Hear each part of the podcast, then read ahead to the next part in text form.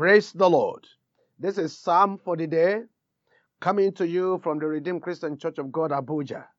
Our psalm for today is Psalm 123, verse 1 to 4.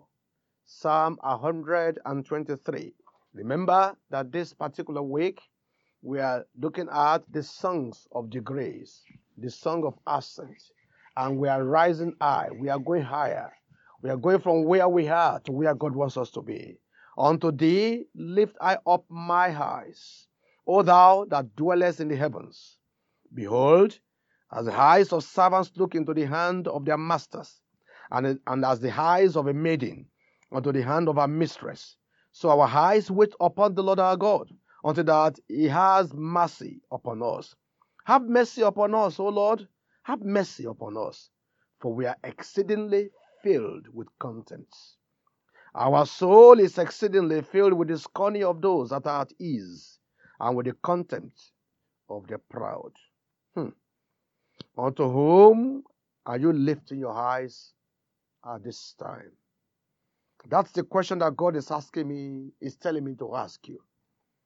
Unto whom have you lifted up your eyes at this time? The psalmist says, Unto thee, unto God. Lift up I my eyes, O thou that dwellest in the heavens. He lifted up his eyes unto the one who is in control, who is in charge. Several times, several of us, we think that we have all the powers, we have all the abilities. I have seen people who think that they don't need God. I have listened to people who thought that God is dead.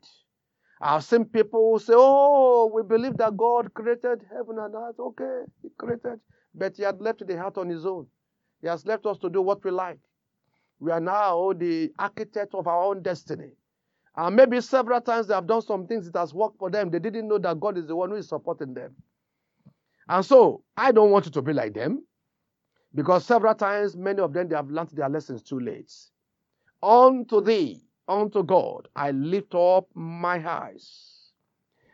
O thou that dwellest in the heavens, behold, as the eyes of servants look into the hand of their masters, and as the eyes of a maiden unto the hand of her mistress. So our eyes wait upon the Lord our God. I'm waiting upon you, O God, until you will have mercy upon us. This pilgrim has been looking up to God before. This is not the first time of looking up to God. He has looked up to God time and again. Remember, beginning from one, uh, Psalm, Psalm 120, as he was rising from the valley and, and, and stepping up and going to Jerusalem, and he, as, as he's reciting the Psalms, he is talking about lifting up his eyes to God. And each of the Psalm is talking about what he had done in the past. He has been lifting up his eyes to God. And this time around, he's saying, Oh, unto thee, O God, I'm lifting up my, my eyes again. Why is he lifting up his eyes unto God at this particular point in time? Because there will always be reasons for us to look up unto God. There will be fresh challenges. There will be fresh opportunities. There will be fresh battles to fight. There will be new appointments. There will be fresh promotions. And for each promotion, there are also challenges. You see, as a pastor, we see a lot of things. People come around and they say, "Oh, pastor, please pray for me. This particular promotion is uh, is pending, and I'm the one, the most qualified. But there are several people who are against me. Then we will pray. We seek the face of the Lord, and then they are promoted. But after some months, they come back and say, "Ah, pastor, pray for me. I didn't know that this particular position is like this. If I had known, I wouldn't have even asked for the promotion." Because people do not know that for every promotion, there are also fresh challenges. Every time you are praying for promotion, you must also pray concerning the challenges that will follow after the promotion. So this individual had fresh reasons for him to call upon the Almighty God. He had discovered, even though I've looked up unto God before, I need to keep looking up unto Him. At, at every point in time, whenever you want to say, Oh God, thank you for all the victories you have given to me, you must prepare for fresh battles. Because if you don't have fresh battles, you cannot go higher. It, it is those battles, those challenges that, are, that keep us going, that serve as, as wind behind us, that push us even to the, to the, to, to, to, to the next level where God wants us to be. When I look at another translation and I look at verse 3 and 4, and it said, Be merciful to us, O Lord, be merciful. We have been treated with so much contempt. We have been mocked too long by the rich and scorned by proud oppressors. Hmm. Take note of the specific words that this psalmist is using here. Now, why is it that he's looking up to God at this particular point in time? Because here is somebody who is treating him with so much contempt. Here is somebody who is mocking him. Here is somebody who is scorning him, who is who is oppressing him. Oh my God. And that's the reason why this individual had reason to cry unto God of heaven. In our in, in, in our continent, on this particular continent, we have cases where widows are scorned. We have cases where widows are mocked. They look at them and say, "Oh, when your when your husband was here, uh, you you don't even you don't even look at us. Now, now that your husband is gone, and now you are suffering, you come back to look at us." They scorn the widow. They, they, they maltreat, they, they, they maltreat the, the fatherless. They have forgotten that any society that maltreats widows and the fatherless will suffer because God Himself has said it in His word. Any society that does not take care of widows and the fatherless, that particular society is challenging the living God. They scorn, and there are there are there are several places where they scorn believers. There are people before who could not look at your face. Now that you are a child of God, they scorn you. They know that you have not become as gentle as a lamb. They know that the lion that used to roar in those days have become very gentle now. So they scorn you. Don't worry. They may be scorning you, but God is going to fight your battle. God will fight your battle. Remember what happened to Nabal. Remember the confrontation between Nabal and David. David sent his servants that they should go to Nabal. They should beg your son David has sent us to you. Your son David has a lot of people that are depending upon him. They are soldiers. They, are, they were the ones who are taking, who took care of your property. We help your chairmen. We help your, your herdsmen.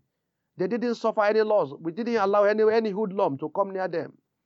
And now, listen to what Nabal said. Nabal said, Who is David?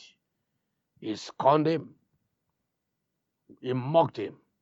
Who is David? Who is the son of Jesse. There be many servants nowadays that break away, away from their master. Shall I then take my bread and my water and my flesh that I've killed for my shearers and give it to men whom I know not whence they be? He was so proud. He was so brash. He was talking to a man anointed. He was talking to somebody who's going to be the king of tomorrow. And before the next 24 hours, Nabal was a dead man. I pray for you that you will not be a scorner. Listen to what the Bible says about scorners. Proverbs chapter 19, verse 29. Proverbs 19, 29. Judgments are prepared for scorners and stripes for the back of fools. If there are scorners who are scorning you at this point in time, those who are putting you into contempt, those who are using harsh words against you, don't respond because judgments have been prepared for them. You are, the, you are not the one who will fight the battle. The Lord who called you is the one who will fight your battle. If because you are now a Christian, some people are scorning you. If because you are now a Christian, some people are denying you your rights, don't worry. The one who has been fighting, the one whose name is called the Lord of hosts, he will fight them again. May I tell you, because it's called the Lord of hosts, it can, it can use anything to fight battle. It can seize the air from their nostril. It can call upon worms to eat them up. It can touch just an ordinary nerve, just one nerve in their body, and then their body will be disjointed. It can do anything. You are dealing with the one who is called, who is called the Lord of hosts. Don't look at the scorning of the scorners. Don't look at their mockings. Don't look at those who are using their riches to fight you. Because very soon, you can touch their riches and their riches will fly away. If you are a child of God, you should weep for them, you should cry for them. Because very soon you are going to see the reward of the wicked. That's what the Bible says. Judgments are prepared for scorners. Heavenly Father, I want to thank you today and bless your name. I appreciate you, Lord, for the power that is in your word. And I thank you for this individual who had listened to this, your word, at this point in time, who had been a scorner and who is repenting. Father Almighty, I pray you will have mercy upon him. And as he's changing, as he's repenting, I pray, Lord, he will be your son and your daughter forever. In the name of Jesus. If there are people who have been scorning widows, who have been scorning and been mocking oh, the fatherless, Lord, I pray. If they are asking for forgiveness at this point in time, oh Lord, forgive them. Help them to make right what they have done wrong. My Father, my God, any of your children who is being mocked, arise and fight for them. Very soon, fill their mouths with laughter. Blessed be your name, O Lord. In Jesus' mighty name we pray. Amen.